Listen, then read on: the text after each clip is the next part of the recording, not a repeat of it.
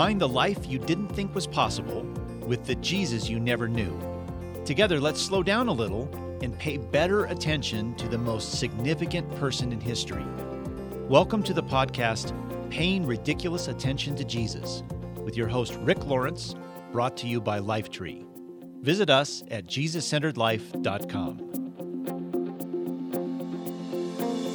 Well, hi, listeners. This is season three, episode 29, brought to you by Lifetree at paying ridiculous attention So, my name is Rick. I'm author of the recently released book Spiritual Grit and a couple years ago, The Jesus Centered Life, and editor of this beautiful Bible that's sitting right in front of me right now, the Jesus Centered Bible.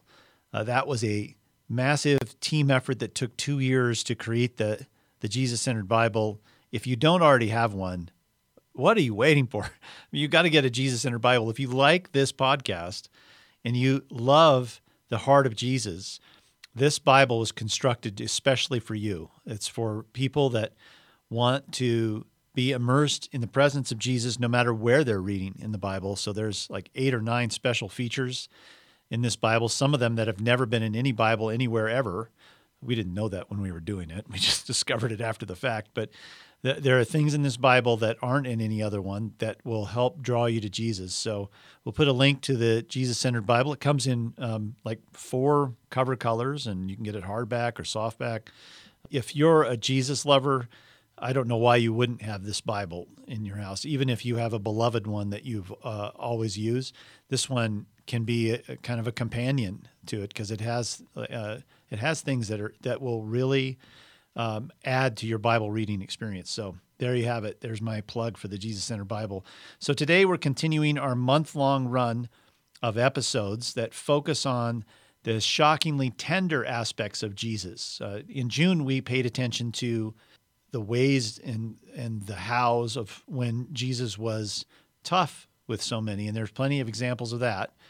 But here's something surprising: um, he got into more trouble very often by treating some people tenderly. Uh, some people that he wasn't supposed to treat tenderly, he did, and that got him into even more trouble. Like it was even more scandalous when he treated people who who the the culture and especially the power brokers said you shouldn't pay attention to when he not only paid attention to them, he treated them with extraordinary kindness. He got into a lot of trouble doing that. So, this whole month, we're going to be exploring the ways in which Jesus was tender and how those ways uh, filter into our everyday life. So, today, my co conspirator on the podcast, Steph Hilberry, joins me. Hey, everyone. It says in my notes here that she's supposed to greet you. So, greetings. Do you know any other language other than English? Not really. Okay. I mean, I just took a shot. I, I occasionally can fake French. It's quite persuasive. Really? So, mm-hmm. Give us an example no, of your fake French. It. See, I knew. Pressure. I knew she couldn't do it in the moment. I can't yeah. do it. I can't do fake French either. my wife, my wife, by the way, insists that she learned French when she was in high school. But then when we ever ask her about it, she just says the names of French people in a Frenchy way. so I guess nobody really does know French except the French. So, yeah. So now that we've got that out of the way, so today we're going to focus on uh, a person in the Bible that you've uh, probably everybody in the world has heard of, but very few people have ever paid attention to. That's a funny way of putting it, but we've all heard of this guy but very few of us ever pay attention to this guy. His name is Thomas. So, what's the first word that pops into your head, Steph, when I say the name Thomas? Well, doubting Thomas. Doubting Thomas. Doubting Thomas. And this is why we all know him because mm-hmm. Doubting Thomas has become a thing. It's a phrase, it's a meme, it's a it's a a way of referring to someone who habitually doubts, right? So, in our mind, Thomas has been reduced down to a person who consistently doubts. That's what he does. He must be that way all the time. He's just a doubter. Um, and we treat people in the Bible like this all the time. Uh, Steph and I were talking about this earlier this morning. The people in the Bible, like Peter, who's we we our shorthand for him is he's an impetuous loose cannon. That's what Peter is, and he's that way all the time. That's what we think of him. Or John, the apostle John, is the favorite of Jesus. He's the disciple Jesus loves. So he's he's sort of a metrosexual of the group. Uh, I picture him with like Fabio hair. I yeah, don't know why. exactly, and and smoldering eyes. Yeah. So John is the favorite. Nathaniel is the smart aleck. Simon is the revolutionary, um, and Thomas, well, he's the doubter. So this is a way, this shorthand way of describing these people, really keeps us from really understanding these people, we, um, and we therefore we don't understand the story. Therefore, we don't understand Jesus. Uh, it, uh, it's important to slow down and pay ridiculous attention, not just to Jesus, but to everything that surrounds him so that we have an accurate picture of who these people are, so that we understand what these interactions are really all about. And so I, I thought it would be important for us to kind of kick kick this off, this exploration of Thomas and Jesus' encounter with him. That one Thomas, this nickname, Doubting Thomas, that's what we're going to explore today, because today is uh, about how Jesus responds to doubt, and it's not what you think. Um, so let's get to know get to know Thomas just a little bit outside of that last kind of extended encounter he had with Jesus after the resurrection when Thomas said he needed proof of it. So in John chapter 11, there's this fascinating uh, story. It's one of my favorites uh, in the New Testament that we have focused on in the podcast many times before. It's where Jesus intends to go back into Judea to raise his friend Lazarus from the dead. Um, he's gotten word that he that Lazarus is sick, and Mary and Martha want him to come right away, and instead he delays his trip three days. Um, the disciples think uh, erroneously at the beginning that he's delaying the trip because he's scared. Because the last time they were in Judea, um, he uh, barely escaped with his life because people were trying to stone him. And so he tells his disciples, Nope, we're going into Judea. Um, Lazarus needs us. Um, he eventually says, Well, Lazarus has fallen asleep. And his disciples were like, Well, Jesus, he'll wake up again. Why do we have to go and risk our lives in Judea just because Lazarus is asleep? And Jesus says, No, you don't understand. He's dead. And we're going to go. Uh, we're going to go raise him up from his sleep, quote unquote. So he insists that he's going back to Judea, and he's and he basically says to his disciples, "Come on, come on with me." And Thomas is the one who speaks up to his fellow disciples who are wondering whether they should go, and he says, "Let's go too and die with Jesus." So uh, Steph and I will talk about these little vignettes in just a second, but there's there's one thing to know about Thomas. He's the one that said, "Hey, if Jesus is going to die, let's go die with him." In John chapter 14, uh, Jesus tells his disciples, this is at the Last Supper, that he's going to go away and that he promises that he's going to prepare a place for them and that they're going to know the way to get there where he's going. And, and Thomas is just confused. He's like, What? Where, where are you going? We, uh, here, here's what he says We don't know, Lord, where you're going. We have no idea. So, how can we know the way? And Jesus then responds, I am the way. So this moment, an, an, honest moment between Thomas and Jesus, where Thomas just says, "Hey, I know we're supposed to get this, but I don't. I don't. I don't, I don't have any idea what you're saying right now. Are we supposed to follow you?" And then Jesus very helpfully says, "Oh, well, you follow me by just understanding that I am the way, Thomas." Jesus, nobody knows what you're talking about right now. Right. Yeah. so tradition also holds that Thomas later on became the first missionary to India, and he was actually martyred in India. He was killed.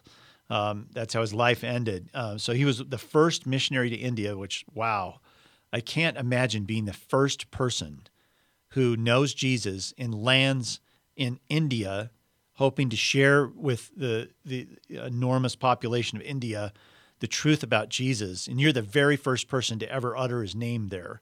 That, that was Thomas. Um, and he's also at the very end of the Gospel of John, he is with Peter and a few others when they go out fishing for the night. Um, again, they're locked in some confusion and, and uh, they're upset about the events that have happened with the crucifixion. The resurrection has uh, happened, but that's still confusing to them. They're not quite sure what's going on. And the only reason we have a hard time understanding that is we weren't in their shoes at the time where a resurrection had never happened before. So, so to try to understand what's going on, even though Jesus was clear about what he said was going on.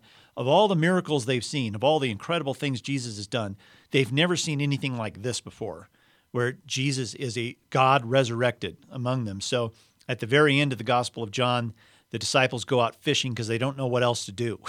They're, they they don't know what their way forward is at this point. And this is the story where they see Jesus on the shore cooking breakfast for them, and uh, Peter jumps out of the boat and swims to shore, and they all have breakfast with Jesus. Well, Thomas was there; he was one of the guys on the boat at the end of that time, and that's pretty much what we get of Thomas in the Gospels. He was also called the twin, or in the Greek, it's it's Didymus. Um, so apparently he had a twin brother, or he looked like somebody else in the group, or we don't really know why he was called the twin, but that was his nickname. So, Steph, uh, just based on these little snippets and paying ridiculous attention to the context and what must have been true about Thomas based on these things, what are some things we we think we know about Thomas just based on this little bit? Well, I I feel like based on these short little stories that he was the one who just kind of said the thing like out loud that he was thinking. Like he he strikes me as not being the he he doesn't have a lot of nuance or subtlety. He's just kind of like, well, Jesus is going to die, let's go. Although I will say that comment I think we associate more with something Peter would do. You know, like, oh, we're in, let's do it. But I I don't think that we it's funny that we remember Thomas for doubting, but not for this statement because this is a very kind of impassioned, bold, I'm all in kind of statement. Yep. But we don't call Thomas like all in Thomas. Which is probably a better name for him. Probably so. You know, if you think, let's just think about that one encounter. It's so profound if you if we slow down and consider what would have to be going on inside a person to say that. He believes that Jesus could very well be killed if he goes back to Judea, and by association, he believes he could be killed. So, how much would you have to believe in someone to say, I'm willing to go right into the jaws of death and risk my life? Um, if you think about a contemporary story, like um, just in the last few days uh, uh, before we were recording this, these 12 kids in Thailand and their soccer coach were rescued out of these caves. And the rescue divers, if you paid attention to the news about this story and what the rescue divers had to do in order to get all of them out there, it's unbelievable. And one of them died early on in the process because he ran out of oxygen when he was trying to set oxygen tanks along the route. Well, think about what you would have to do as a rescue diver to say, I'm going to go in to this uncharted cave system, see if I can find these kids and bring them out. Um, and you're choosing then to risk your life. Is it worth your life to go after it? You'd have to be a passionate, determined, committed person. And in this case, Thomas would have to deeply believe in who Jesus is and what his mission is about, or he would never risk his life to go back into Judea with him. And he's trying to rally the rest of the disciples to go too. So he's clearly also a leader. He's not just a guy on the sidelines. He's he's speaking up to the whole of the disciples and rallying them to go. Let's go. Come on, guys. Let's all die together. So I think you're totally right when you said it's normally something we would ascribe to Peter. Um, yeah, there's a lot of boldness in what he what he says here, and then the the fact that he goes out fishing at the end of the gospel, that whole thing is is really the kind of the core group of the disciples. Clearly, Thomas was one of the main one of the go-to guys amongst the disciples. He was counted on by others. He he was in the core group, I guess is a way you could say. And then later on, what we know about him is man, the courage to be the first missionary to India. Talk about commitment. Um, so all of this sort of flies in the face of the doubting Thomas kind of impression we have of him. Even the the fact that um, he doesn't understand what Jesus is asking, and instead of you know a lot of people in the room when I, I can imagine this. You know, Jesus says something and nobody understands it, but nobody But, wants but to speak up. But everyone's kind of nodding. mhm, Yeah, huh? mhm. Yeah, I got So- that. so yeah. deep, mhm. Yeah. Oh, yeah, I see that, Jesus. and Thomas is the only one who says, uh, I don't know what you're saying. what the heck? so I feel like I would have liked him. yeah, he's I mean, he's he, you couldn't you don't say that he has no filter, but he's also not afraid to speak up. Um, he's a real person and he'll speak up instead of playing the game. Yeah. He speaks up. So there's some stuff we know about Thomas, and that um, helps us before we read this famous section in John chapter 20 of where he encounters Jesus uh, after the resurrection. All of that helps us to get a better grip on who this guy is. So just to kind of set the stage in John chapter 20, actually, the if you're listening um, now and you're not driving a car, it'd be a fantastic thing to flip open to John chapter 20 because that whole chapter is um, uh, this story about Thomas. Everything that happens in the chapter before this encounter is important to understand in this famous encounter. So um, it's early in the morning.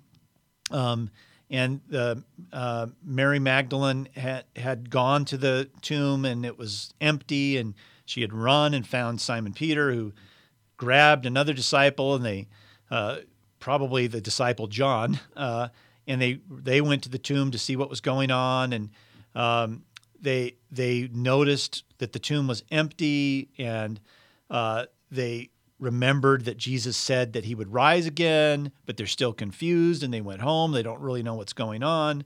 And while, while Mary uh, was standing there, um, she's upset and, and she encounters Jesus, the resurrected Jesus, who assures her that he is, in fact, alive again.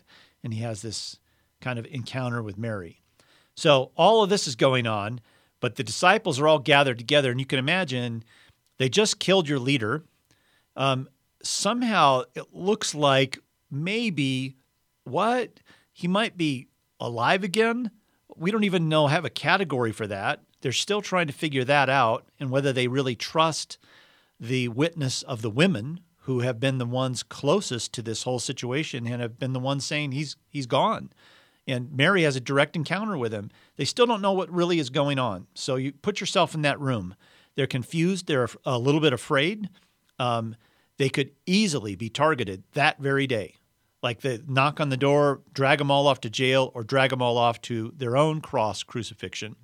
This is the environment they're in. So let me just read to you this this now encounter with Jesus and Thomas. So one of the 12 disciples, Thomas, nicknamed the twin, was not with the others when Jesus came.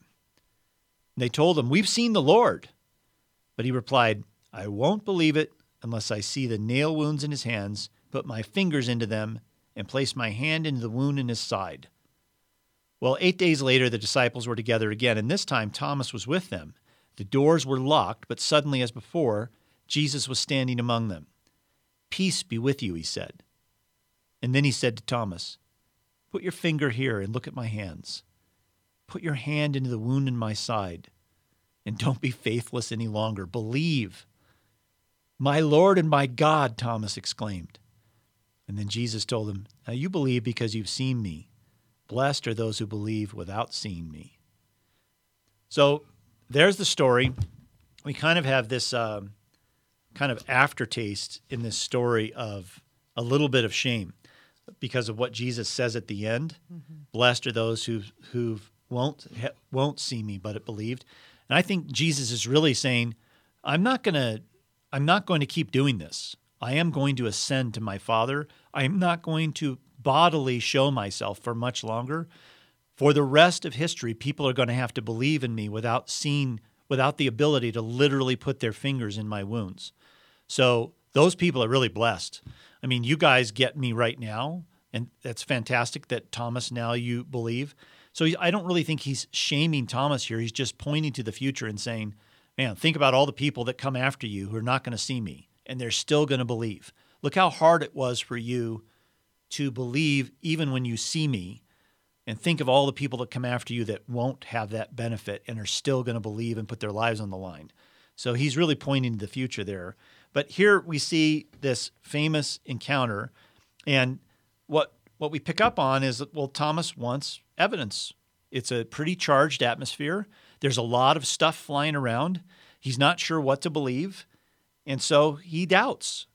Um, he, he doesn't want hearsay, which is fascinating based on what we were just talking about, Steph, that here's a guy who wants direct experience. He doesn't want hearsay. He's not going to base his stuff off of somebody else's recommendation.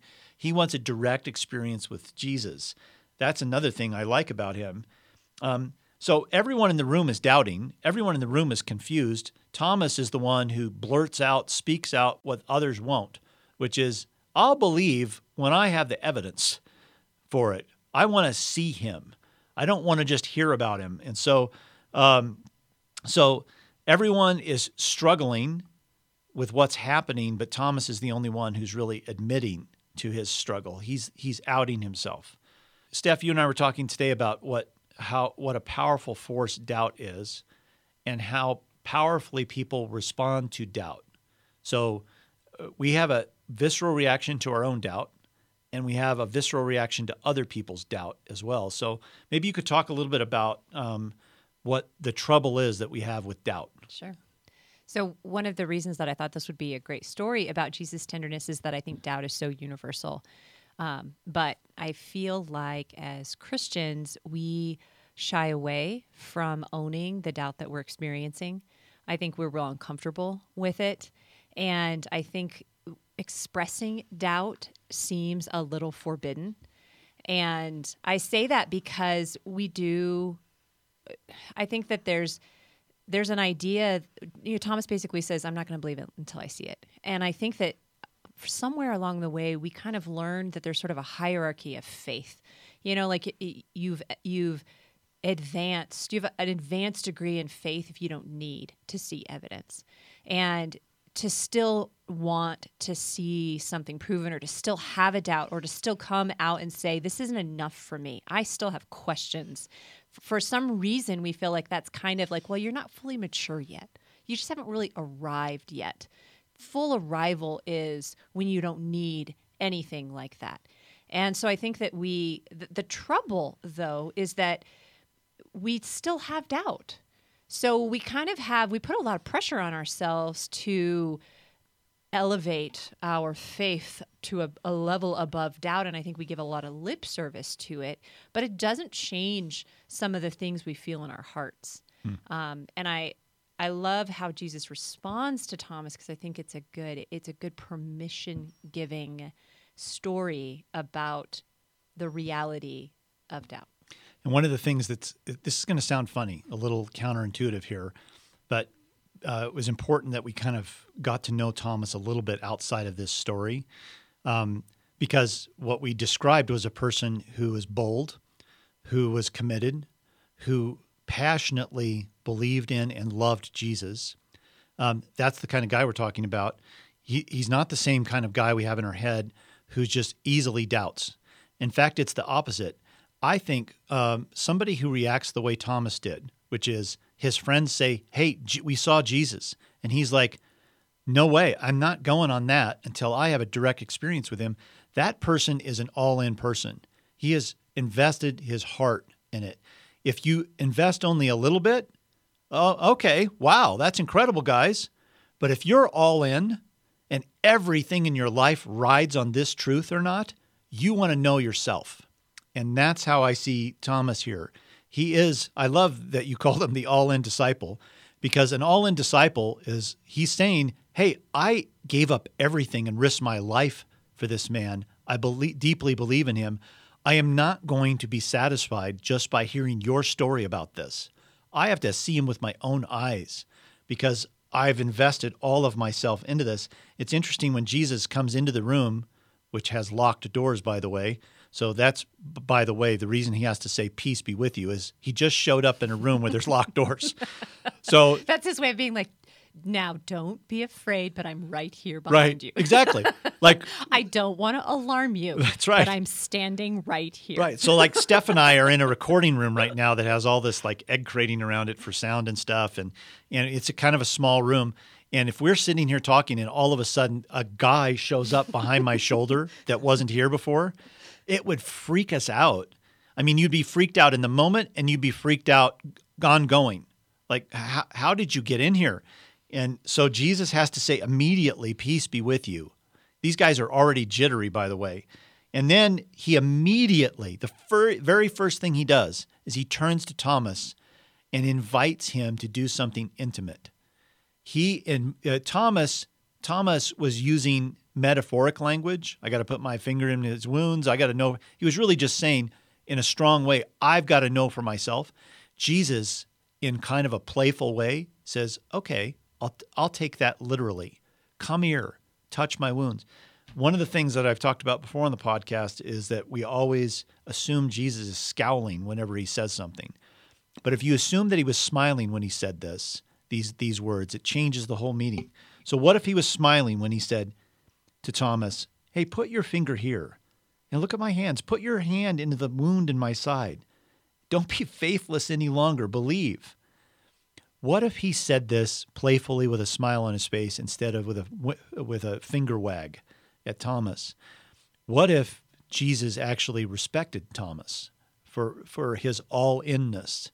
Um, and what if he delighted in the way Thomas invested all of himself in this? So the real question here is so Thomas expresses some doubt, some wrestling, some confusion, and it's all honest. It's out in the light. He's not behind the scenes, ring, ring, wringing his hands, talking to other people. He outs himself. I, I have doubts about all this. So, what does this mean for us to embrace doubt in our journey? So, I was thinking about um, uh, some some things that may, may not immediately make sense in connection to this, but these are the things that popped into my head.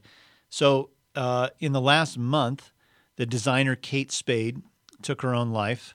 Um, so did the uh, food critic, TV personality, travel personality Anthony Bourdain took his own life.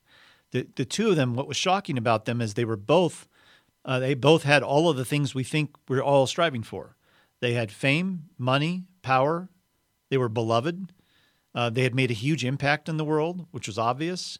They lived exciting lives, rich lives, interesting lives, and yet they took their own lives. And this is what confuses us. How can they have everything that we're all striving for and still not be satisfied, still be so sad and depressed that life isn't worth living anymore? It doesn't make sense.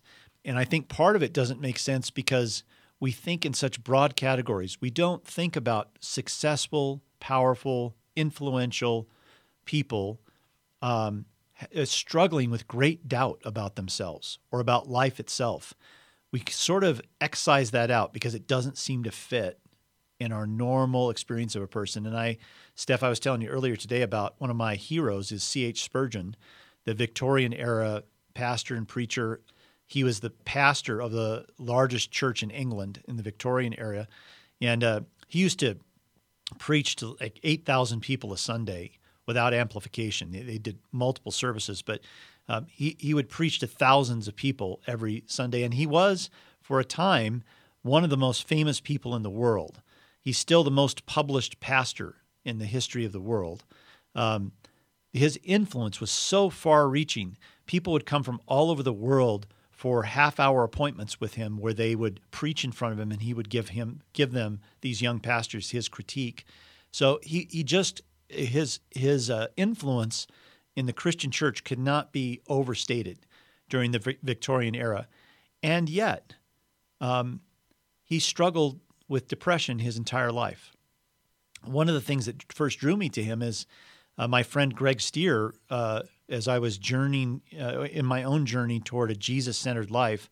Uh, Greg Stier told me, Well, you got to read about Spurgeon because he was really the first Jesus centered uh, guy. He was, he was the one who every sermon he ever preached somehow found its way to Jesus.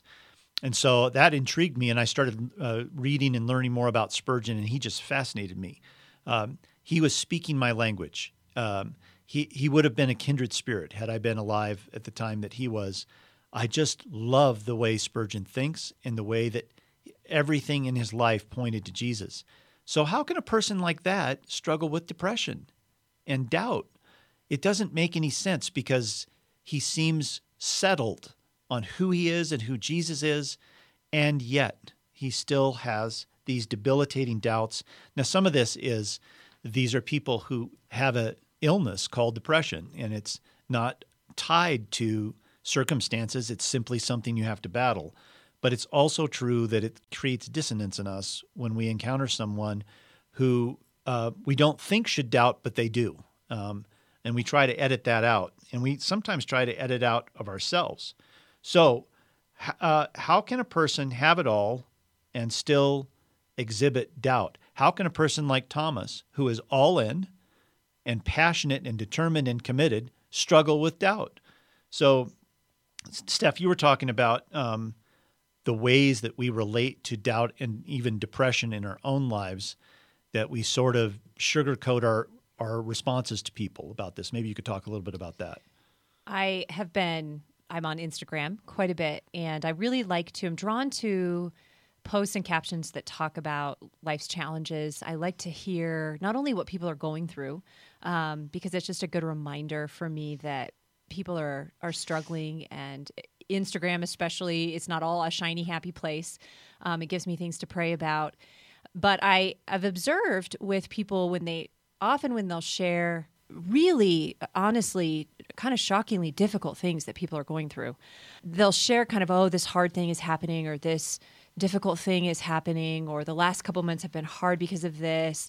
They'll they'll share that and then they'll occasionally someone will say and I just don't understand and I'm just struggling and they'll just leave it there. They'll leave it hanging there more often what I see is people saying this horrible thing happened I don't understand but and then they follow it with, but God is good. But things will work out. Everything is in God's hands. But I believe that God's got everything under control. And I feel like we f- we feel this compulsion to kind of finish the sentence like it's not okay to end it with, you know, I'm really hurt. I'm hurt by this circumstance and I'm hurt by God. He's he broke my heart.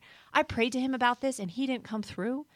And and then we just stop. We leave it there. And instead, I feel like mm, there's this pressure to finish the sentence with a, a platitude or i am going to bolster my faith. And to me, the more authentic response is just to leave it there.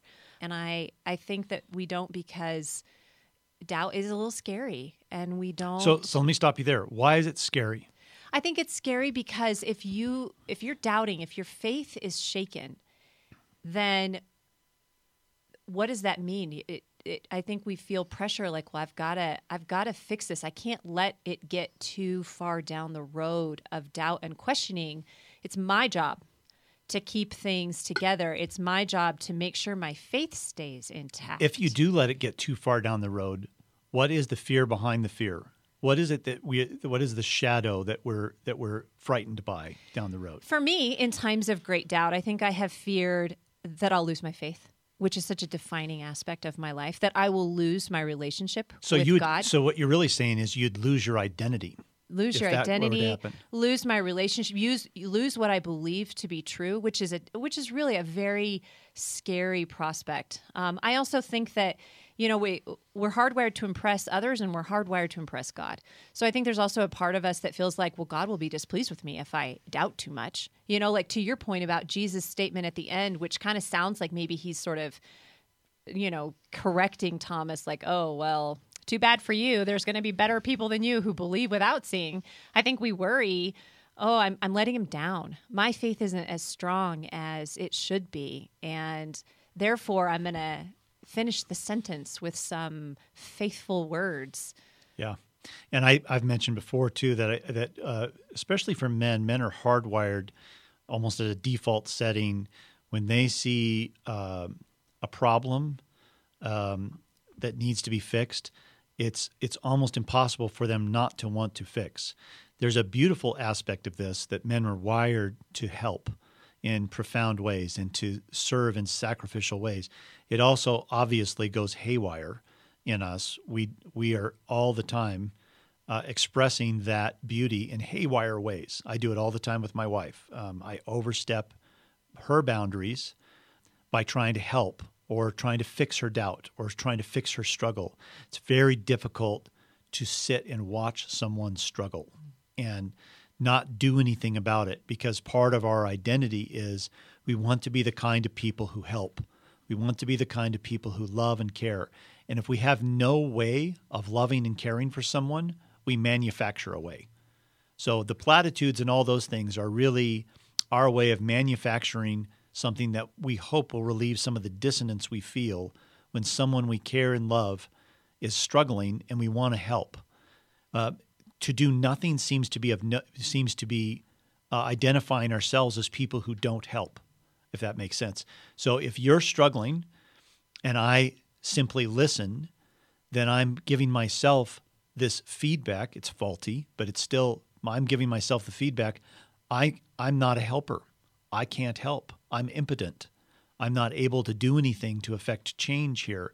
So this dissonance that we are plunged into with ourselves and with others is really it's not just rooted in men, but it's very strong in men that that they just want to to help. And I've talked before on the podcast about um, a realization I've had over the last ten or fifteen years about um, the the poisonous danger of a transactional relationship with Jesus. That's where we subtly say, if I do this, then I expect you to do this. And a lot of people live their lives this way. It's sort of they have this thing inside, this this kind of uh, balance inside that as long as things seem to be fair, as long as things seem to happen the way they're supposed to based on what I've put into this, then I'm good. And it can really cover over a house of cards because a relationship that's built on transactions is is a house of cards. And I think sometimes we sense that with our doubts. We we're protecting our house of cards because we know one little whiff of doubt could blow the whole thing over. And we don't want that to happen. So the way forward, obviously, is to build a relationship with Jesus that is not a house of cards. Uh, it does not depend on our faithfulness to Him, it's dependent on His faithfulness to us. Well, and I think that that was that's my favorite part of this story is Thomas comes with his doubts. He expresses them. I need more. I'm struggling and I need more. And it Jesus does not require Thomas to figure this out on his own. He doesn't ask Thomas to to conjure up the faith to take that step. He meets Thomas in his doubt, right where he's at, and he covers the gap. He comes to him, he physically moves into his space and says, I have what you need. And I think that's what that is why I love this story is that in your doubt, it is not your responsibility to somehow get your faith to a point where you can move through it. Jesus meets you right there. It's his faith, it's his grace and his kindness that fills in the gap from where your doubt can't stretch any farther. Your faith has its limitations and it's not big enough. His is big enough and there's no shame there. There's no condemnation there. I mean i love i love what rick says about him smiling. There's a smile there for you in your doubt. He he lives for this. He died for this. His favorite thing is to meet you where you're failing and and give you everything he has. That is that's his deal. And I think that we don't need to be ashamed of our doubt, and we certainly don't need to pressure ourselves to have more faith than we do. Just live in the tension, don't finish the sentence, and let him show up. I, I you know, there, I have a really visceral, personal example of this. A, a quick one. A couple of small groups ago, uh, so a couple of weeks ago, I asked um, a whole group to kind of wander around our house and pay attention to whatever it is that caught their eye in our house. And then once they did, to stand in front of that thing, whatever it was, and just ask Jesus, is there a metaphor in that thing for something you need to tell me right now? It was just a playful experiment. But I needed to do it first before I had them do it so I could show them what I meant by this. So I did it while they were in groups discussing something. I wandered around our house and I found this tree that my daughter Lucy had made. It's a it's a tree made out of wire. It took her a long time to make this thing. It's all this wound wire with these branches coming out of it, and we have it sitting in our house. And I, that's what caught my eye. And I stopped and I looked at it and I said, Jesus, what what do I need to know what is this tree a metaphor for for me right now? Is there anything that you're trying to tell me because this is the thing that's captured me? And there's one of those moments where I felt like Jesus spoke clearly to me. He said, Rick, um, your life has been about um, making wire trees. You've been spending a lot of effort and time and emotional commitment um, making your wire trees, and they're beautiful. But how about you stop and let me grow a real tree? For you. Let me do it. Mm. That tree is produced by your effort, but I make real trees, naturally tree, natural trees, organic trees. Why don't you watch me grow a real tree mm-hmm. in your life? Well, this was a like it was it was just like Jesus to say something tender and tough at the same time because that's that's what that was. It was a tough thing that he said tenderly, but it was an invitation too to not perform, to to not come through, to not manufacture. And so the idea here is that we build a relationship with him that is really dependent on him more than it's dependent on us. So just to real quick contrast a standard that I think is fascinating. We, I often think of Paul as an example of, per, of a person who just never doubted, never had a struggle, was always on top of things. Man, what a hero. He handled the toughest stuff we can imagine with grace and faithfulness. He just didn't mess up. And we get some of this from, you know, actually some of the stuff he wrote in his letters. Like in Philippians 4, you've probably read this before and you've probably had this embedded. If you've grown up in the church, this was the standard that was sort of embedded in you. So he actually, in four, starting in verse 10, he says, um, How I praise the Lord that you're concerned about me again. I know you've always been concerned for me, but you didn't have the chance to help me. Well, not that I was never ever in need, for I've learned how to be content with whatever I have. I, I know how to live on almost nothing or with everything. I've learned the secret of living in every situation, whether it's with a full stomach or empty, with plenty or little for I can do everything through Christ who gives me strength. So he's saying here, you know, I got it dialed down. You know, if I, I'm in a cell, in a jail cell, I'm good. If I'm at a banquet, I'm good. I've got it all figured out. And yet it's the same Paul who says in Second Corinthians, which is kind of the whole letter, is kind of a tough, raw, authentic letter that Paul is sending to the to believers in Corinth. It's the same Paul who says this We think you ought to know, dear brothers and sisters, about the trouble we went through in the province of Asia. We were crushed and overwhelmed beyond our ability to endure, and we thought we would never live through it. In fact, we expected to die. But as a result, oh, this is so good. As a result of that, we stopped relying on ourselves and learned to rely only on God, who raises the freaking dead.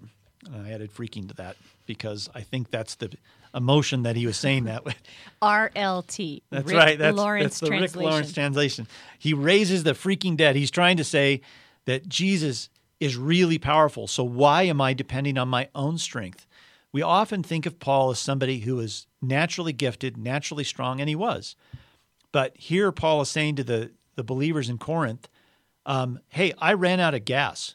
I ran out of strength at some point, and I recognize I can't do this. I need to rely upon the strength of Jesus and stop relying on myself. So, in that light, let's close this off, Steph, by talking about a little bit about our, our, our own struggles with doubt and then how we've dealt with those in ourselves and how we've learned to uh, or are learning to respond to doubt in others. Sure. Well, I definitely have um, experienced I would say a, a season, a long season of disappointments, like some near and dear to my heart.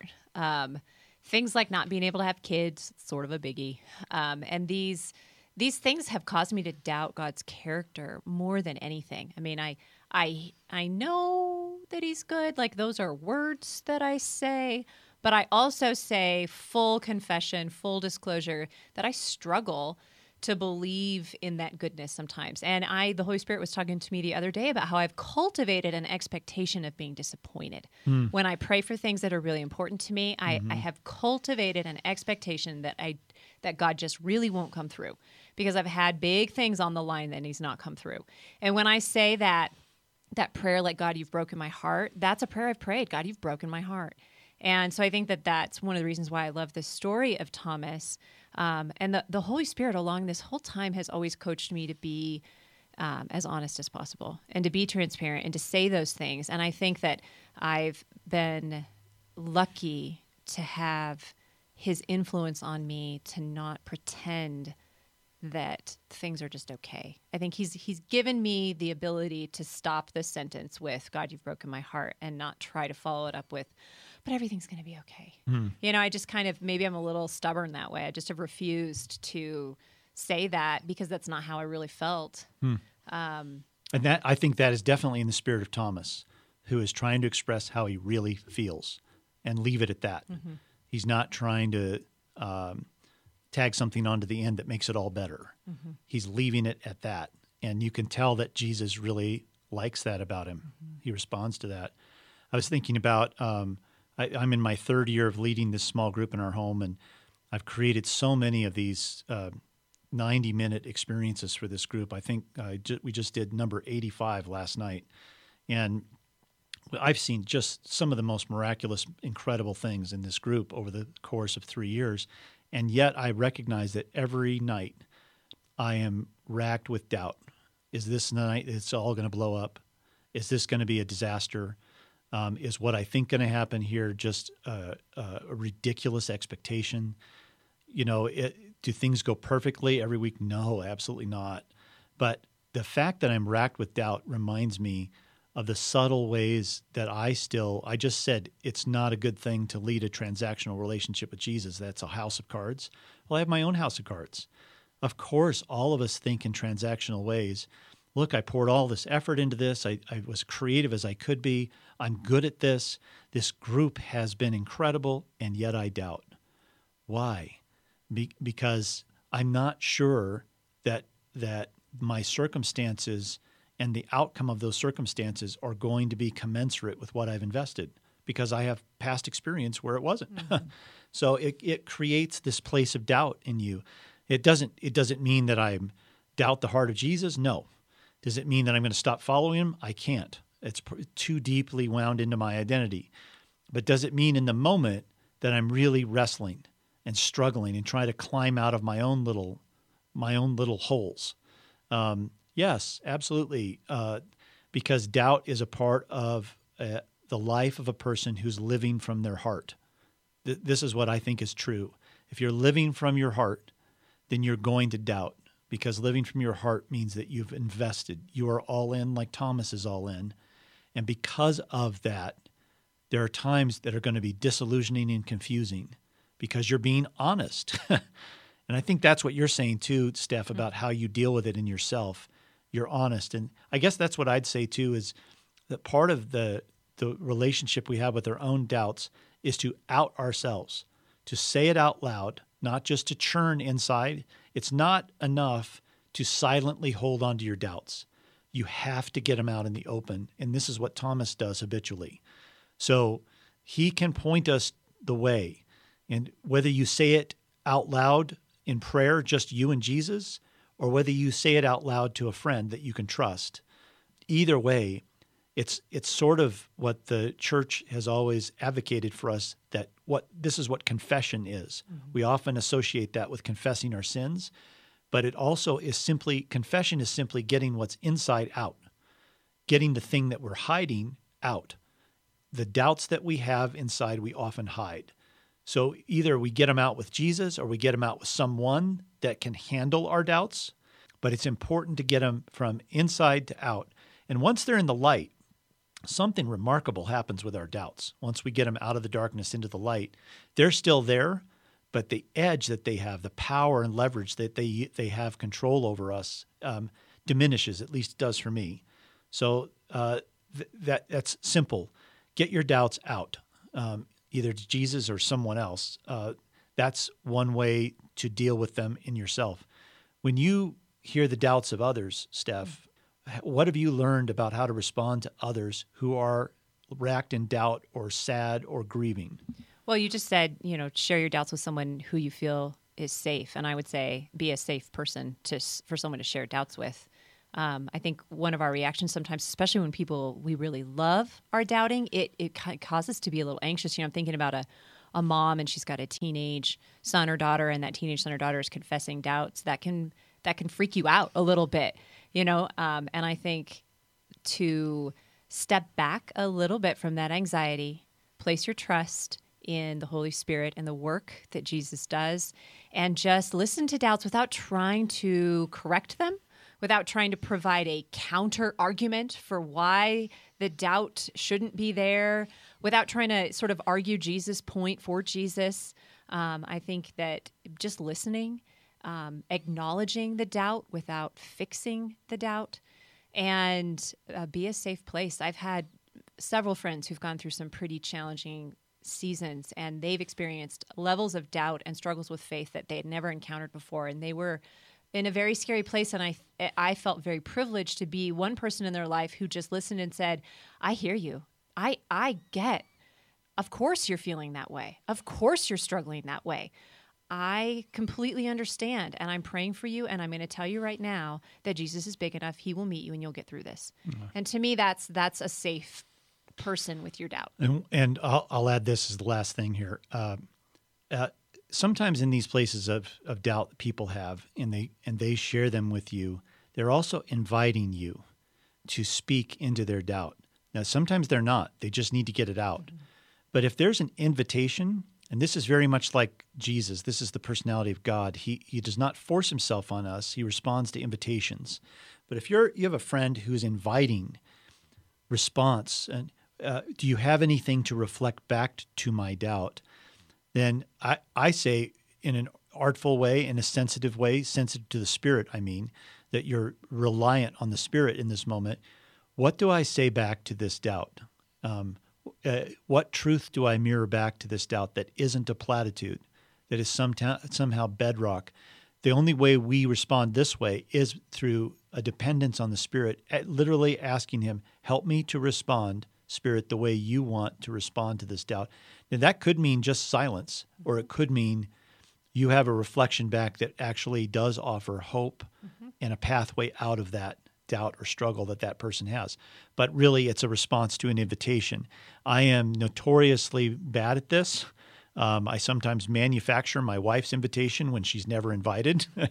and so, what's good is that she's honest and she'll tell me, you know, I don't need that right now. I just need you to blank. And that's the other thing we can do to be helpful to others is to tell people what we need. Uh, if we're going to express a doubt to someone else, tell them what we need. Don't assume that they know. And if all you need is for somebody to listen to you and to understand your struggle, then tell them that. But if you want want some reflection, some entry into your doubt, then tell them that too, so that there's no doubt about it. Uh, so there's a couple of things uh, at the tail end of this that you can think about relative to yourself, relative to others. Is anything that uh, left on the table there, Steph? No, I think that that covers. If you have additional thoughts, feel free find Jesus Centered on Facebook or Instagram and share your experiences with doubt, your experiences with other people having doubt. We'd love to hear them. And you can go to paying ridiculous attention to Jesus.com and look for our podcast section in, in season three, episode 29. And you can post your comments there as well. Uh, we love to hear from you and we interact with what you say and what you put on the table. Don't forget, it's still summer, so you could pick up a copy of The Unreasonable Jesus for summer reading or Spiritual Grit. Both of them are perfect for small group times. I know a lot of, I've gotten a lot of messages from people that are starting a Spiritual Grit book club this summer. They're all getting a copy of the book, and there's there's a, a, small group questions at the end of every chapter. So, or you can just read it alone. Either one of those books, The Unreasonable Jesus or Spiritual Grit, are great for just a personal reflection during the summer. And look, again, uh, just as a reminder, we're going to be talking more about this next month about our Friends of God discipleship experience. That's uh, the, it's a discipleship kit for churches for those that want to go down the path of relational intimacy with God as a discipleship journey. Uh, I can't be more excited about this kit that's going to be coming out in uh, early September. So we'll be talking more about the Friends of God discipleship experience as summer gets on.